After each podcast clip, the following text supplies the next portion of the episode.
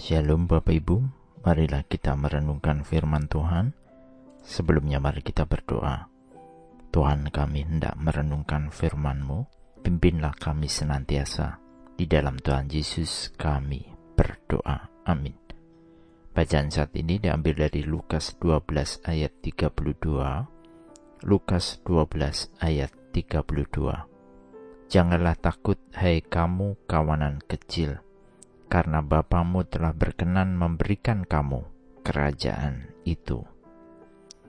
Ini adalah sabda Kristus yang memberi penguatan kepada kita sebagai pengikutnya, juga yang disebut sebagai kawanan kecil. Kehadiran Kristus adalah mencari dan menyelamatkan domba-domba yang hilang dari bangsa Israel khususnya, dan bagi umat manusia pada umumnya. Namun kehadirannya yang telah dinubuatkan itu banyaklah ditolak, dan hanya sebagian kecil dari mereka yang percaya dan mengakuinya. Bukankah demikian pula yang terjadi pada saat ini, di mana pengajaran Kristus itu ditentang? Hanya kawanan kecil yang sungguh-sungguh mau percaya kepada Kristus dan memiliki iman kepadanya. Bacaan saat ini adalah bagian dari sabda Kristus kepada murid-muridnya tentang hal kekhawatiran. Kita diundang untuk tidak hidup dalam kekhawatiran, bahkan ketika jumlah kita hanyalah sedikit.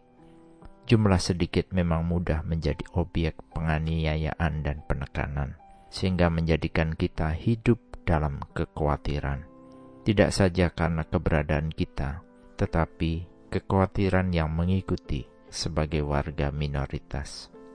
Gambaran penolakan tidak saja dialami oleh kita pengikut Kristus, tetapi oleh Kristus sendiri, dan ini memang dinubuatkan dan telah digenapi. Yohanes 15 ayat 25 menuliskan, Tetapi firman yang ada tertulis dalam kitab Taurat mereka harus digenapi. Mereka membenci aku tanpa alasan. Namun di balik semua hal yang membuat kita khawatir, penolakan kehadiran Kristus, juga para pengikutnya, hendaknya tidak membuat iman kita menjadi surut dan kendor. Kita hendaknya terus bertahan dalam iman percaya kepada Kristus.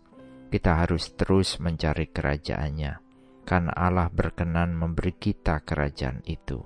Seperti sabda Kristus dalam bacaan saat ini, janganlah takut, Hai kamu kawanan kecil, karena Bapamu telah berkenan memberikan kamu kerajaan itu. Pemeliharaan dan penyertaan Allah dalam hidup kita itu pasti, selama kita juga terus ada dalam jalan yang Tuhan inginkan kita lakukan dan taati.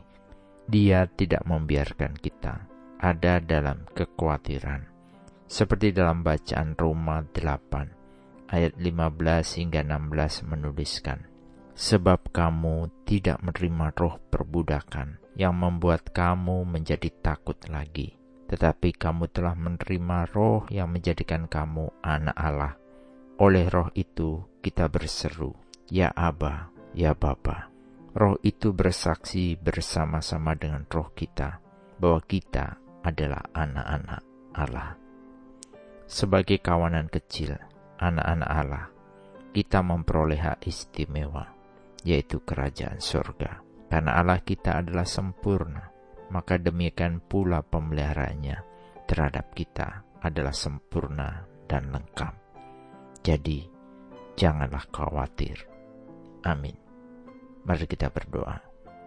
Bapa Surgawi, terima kasih karena kasih karuniamu telah memberikan kepada semua orang percaya Kristus sebagai gembala yang baik dan agung. Kami yang terhilang Tuhan selamatkan, dan menjanjikan kami kawanan domba Tuhan yang kecil, kerajaan surga yang kekal. Terpujilah engkau senantiasa, hanya di dalam Tuhan Yesus, yang juga menjaga iman percaya kami.